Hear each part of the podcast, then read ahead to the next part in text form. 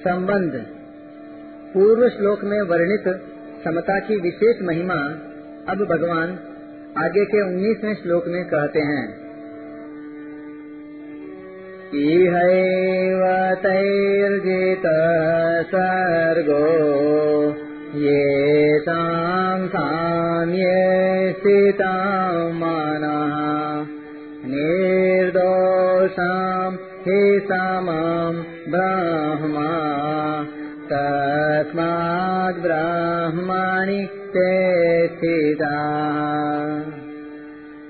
जिनका अंतकरण समता में स्थित है, उन्होंने इस जीवित अवस्था में ही संपूर्ण संसार को जीत लिया है, क्योंकि ब्रह्म निर्दोष और सम है, इसलिए वे ब्रह्म में ही स्थित हैं। व्याख्या। ये साम्ये स्थितम मन।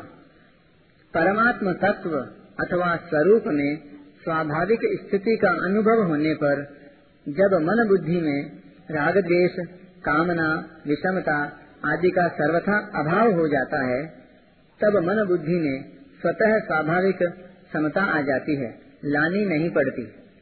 बाहर से देखने पर महापुरुष और साधारण पुरुष में खाना, पीना, चलना, फिरना आदि व्यवहार एक सा ही दिखता है।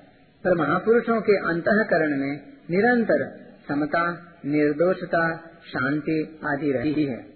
और साधारण पुरुषों के अंतकरण में विषमता, दोष, अशांति आदि रहती है। जैसे पूर्व में और पश्चिम में दोनों ओर पर्वत हों तो पूर्व में सूर्य का उदय होना नहीं दिखता। परंतु पश्चिम में स्थित पर्वत की चोटी पर प्रकाश दिखने से सूर्य के उदय होने में कोई संदेह नहीं रहता। कारण कि सूर्य का उदय हुए बिना पश्चिम के पर्वत पर प्रकाश देखना संभव ही नहीं। ऐसे ही जिनके मन बुद्धि पर मान अपमान निंदा स्तुति सुख दुख आदि का कोई असर नहीं पड़ता तथा जिनके मन बुद्धि राग द्वेष हर्ष शोक आदि विकारों से सर्वथा रहित हैं, उनकी स्वरूप में स्वाभाविक स्थिति अवश्य होती है। कारण कि स्वरूप में स्वाभाविक स्थिति के बिना मन बुद्धि में अचल और एक रस समता का रहना संभव ही नहीं है। इहैव तैर्जित सर्ग। यहाँ तई ही पद में बहुवचन देने का तात्पर्य यह है कि सभी मनुष्य परमात्म तत्व की प्राप्ति कर सकते हैं और संपूर्ण संसार पर विजय प्राप्त कर सकते हैं। यह एव। पदों का तात्पर्य है कि मनुष्य जीते जी वर्तमान में ही यही संसार को जीत सकता है, अर्थात संसार से मुक्त हो सकता है। शरीर, इंद्रिया, मन, बुद्धि, प्राणी, पदार्थ, घटना, परिस्थिति आदि सब पर हैं और जो इनके अधीन रहता है, उसे पराधीन कहते हैं। इन शरीर आदि वस्तुओं में महत्व बुद्धि होना तथा इनकी आवश्यकता का अनुभव करना, अर्थात इनकी कामना करना ही इनके अधीन होना है। पराधीन पुरुष ही वास्तव में पराजित, हारा हुआ है। जब तक पराधीनता नहीं छूटती, तब तक वह पराजित ही रहता है। जिसके मन में सांसारिक वस्तुओं की कामना है, वह मनुष्य अगर दूसरे प्राणी, राज्य आदि पर विजय प्राप्त कर ले तो भी वह वास्तव में पराजित ही है, कारण कि वह उन पदार्थों में महत्व बुद्धि रखता है और अपने जीवन को उनके अधीन मानता है। शरीर से विजय तो पशु भी प्राप्त कर लेता है, पर वास्तविक विजय हृदय से वस्तु की अधीनता दूर होने पर ही प्राप्त होती है। पराजित व्यक्ति ही दूसरे को पराजित करना चाहता है, दूसरे को अपने अधीन बनाना चाहता है। वास्तव में अपने को पराजित किए बिना कोई दूसरे को पराजित कर ही नहीं सकता। जैसे कोई राजा या विद्वान किसी दूसरे पर विजय प्राप्त करना चाहता है तो उसे सबसे पहले अपनी सेना, सामर्थ्य, बुद्धि, विद्या आदि का सहारा लेना ही पड़ता है। कामना उत्पन्न होते ही मनुष्य पराधीन हो जाता है।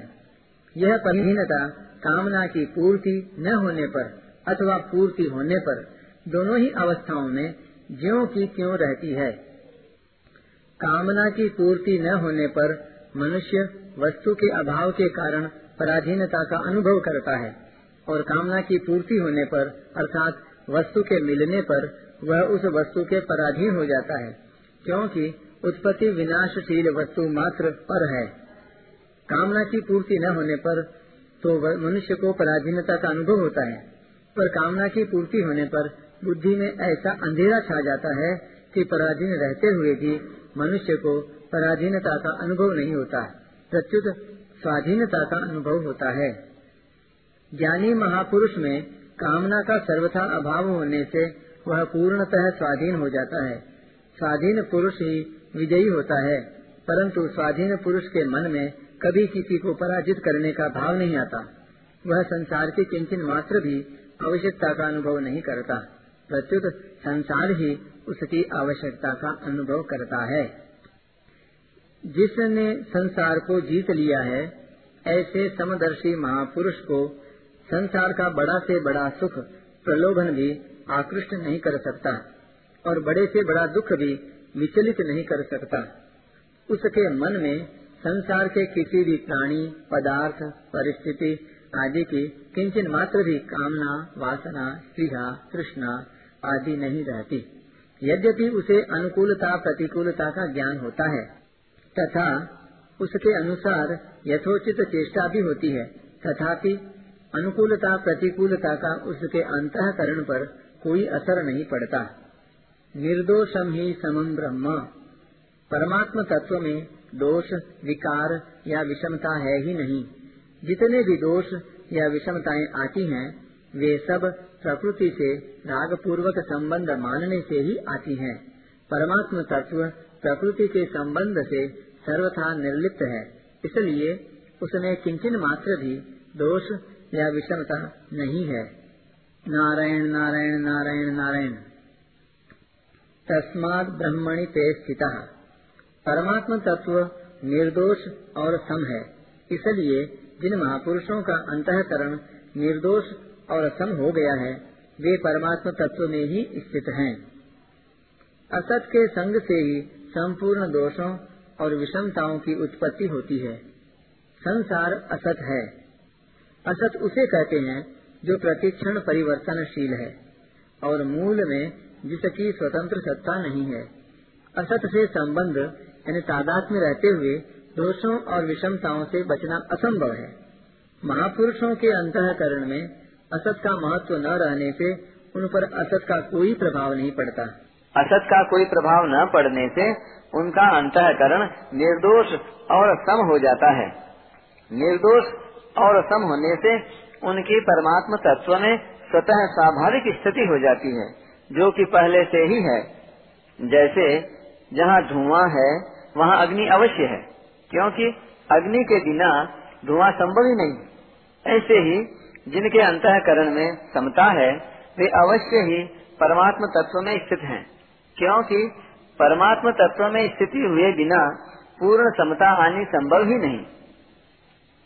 अपनी स्वयं की स्थिति परमात्म तत्व में अथवा समता में होने के कारण ही अंतकरण में समता आती है।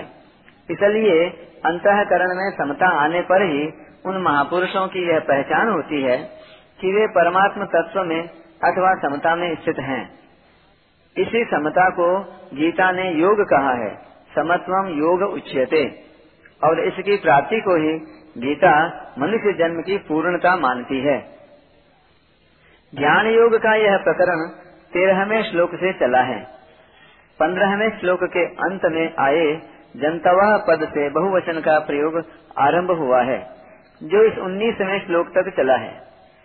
सब में बहुवचन आने का तात्पर्य है कि जो मनुष्य मोहित हो रहे थे, वे सब के सब परमात्म तत्व को प्राप्त कर सकते हैं। परंतु प्रस्तुत श्लोक में ब्रह्मणी पद में एक वचन आया है, जिसका तात्पर्य है कि संपूर्ण मनुष्यों को एक ही परमात्म तत्व की प्राप्ति होती है। मुक्ति चाहे ब्राह्मण की हो अथवा चांडाल की, दोनों को एक ही तत्व की प्राप्ति होती है। भेद केवल शरीरों को लेकर है, जो उपादेय है। तत्व को लेकर कोई भेद नहीं है। पहले जितने सनकादिक महात्मा हुए हैं, उनको जो तत्व प्राप्त हुआ है, वही तत्व आज भी प्राप्त होता है। परिशिष्ट भाव। यहाँ आए मन शब्द को बुद्धि का वाचक समझना चाहिए, क्योंकि समता में मन स्थित नहीं होता। प्रत्युत बुद्धि ही स्थित होती है। मन ध्यान में स्थित होता है। यह प्रकरण भी स्थिर बुद्धि का है। मन की स्थिरता केवल ध्यानावस्था में रहती है, व्यवहार में नहीं, परंतु बुद्धि की स्थिरता निरंतर रहती है। कल्याण मन की स्थिरता में नहीं होता, प्रत्युत बुद्धि की स्थिरता से होता है। मन की स्थिरता से सिद्धियाँ पैदा होती हैं। अतः मन की स्थिरता इतनी ऊँची नहीं है जितनी बुद्धि की स्थिरता। भगवान ने भी दूसरे अध्याय में स्थिर प्रज्ञ, स्थिर बुद्धि होने की महिमा कही है। अगले श्लोक में भी भगवान ने कहा है, स्थिर बुद्धि रसम मूढ़ो, ब्रह्मविद ब्रह्मणे स्थित। साधक भूल से अपने को तत्वज्ञ न मान ले। इसलिए यह पहचान बताई है कि अगर बुद्धि में समता नहीं आई है तो समझ लेना चाहिए कि अभी तत्व ज्ञान नहीं हुआ है। केवल वहम हुआ है। बुद्धि की समता का स्वरूप है। राग, द्वेष, हर्ष, शोक आदि न होना। तत्व प्राप्ति होने पर बुद्धि में निरंतर समता रहती है। इस समता से बुद्धि का कभी वित्थान अथवा वियोग नहीं होता। जिनकी बुद्धि समता में स्थित है, उनमें राग द्वेष नहीं रहते। उनकी यह समबुद्धि स्वतः अटल बनी रहती है कि सब कुछ एक परमात्मा ही हैं। जब एक परमात्म तत्व के सिवाय दूसरा कुछ है ही नहीं तो फिर कौन द्वेष करे और किससे करे? जब एक ही सत्ता अटल अनुभव में आ जाती है, तब कोई कामना नहीं रहती और अशांति भी नहीं रहती।